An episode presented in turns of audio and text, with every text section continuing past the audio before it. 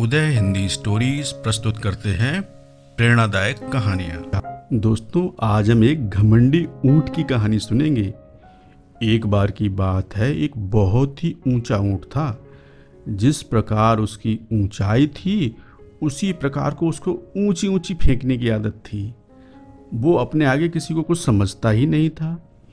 एक बार वो सुबह सुबह टहलने जा रहा था उसने देखा कि नदी के किनारे गिलहरी, बंदर, खरगोश आपस में बात कर रहे हैं और किसी बात पे ठाका लगाकर हंस रहे हैं।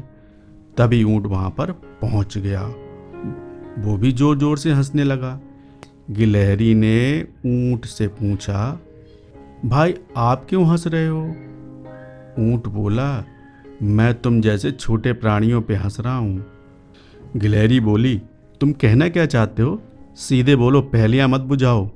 ऊँट बोला, तुम्हें सीधा सुनने की आदत है ना? तो सुनो, जितना तुम चल सकते हो ना, वहाँ तक तो मेरी गर्दन चली जाती है। तो मेरे आगे कुछ भी ना हो। मुझे रेगिस्तान का जहाज़ बोला जाता है। मैं इतनी दूर तक भाग सकता हूँ ना? तुम तो जरा सा चलोगे और थक जाओगे, समझे? इसलिए तो मैं तुम पर हंस रहा हूँ। और कुछ सुनना है इतना काफ़ी है। गिलहरी बोली, माना तुम बहुत बड़े हो, लेकिन ज़रूरी नहीं कि तुम हर काम कर पाओ। जो काम हम कर सकते हैं, तुम नहीं कर सकते।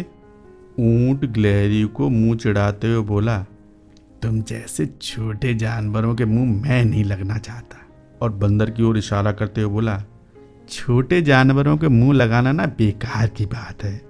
बंदर भाई, तुम ही बताओ, ये लोग मेरी बराबरी कर सकते हैं? तभी गिलहरी बंदर के पास गई, उसके कान में कुछ कहा। बंदर वहाँ से चला गया। थोड़ी देर के बाद बंदर एक छोटा सा तरबूज लेकर वहाँ पर हाजिर हो गया और बंदर ने ऊँट से कहा, माना कि तुम काबिल हो, लेकिन एक काम करके बताओ। ऊँट बोला मैं सारे काम कर दूँगा। लेकिन ये मत कहना, अपनी तरफ़ पेड़ पर चढ़ के दिखाओ। बंदर बोला, नहीं नहीं, पेड़ पे चढ़ने की बात नहीं है।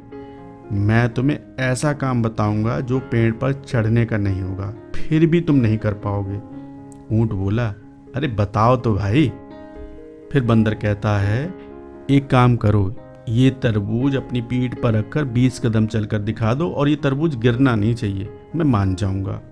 ऊँट की ऊँची नीची पीठ पर तरबूज कैसे रुक सकता था? और वो भी चलते हुए ऊँट की पीठ पर तो रुकने का सवाल ही नहीं उठता। अब ऊँट का चेहरा लटक गया। उसको पता था कि वो अपनी पीठ पर तरबूज रखकर नहीं चल सकता था, क्योंकि तरबूज तुरंत गिर जाएगा और वो शर्त हार जाएगा। ऊँट अब शर्मिंदा हो गया और गर्दन नीचे लटकाते हुए चुपचाप वहाँ से चलता बना। उस दिन के बाद से ऊँट ने लंबी लंबी फेंकनी बंद कर दी। दोस्तों, हमारी कहानियों को और सुनने के लिए आप चैनल को सब्सक्राइब करिए और अपने दोस्तों के साथ शेयर ज़रूर करिएगा। उदय हिंदी स्टोरीज, आपका अपना रेडियो स्टेशन।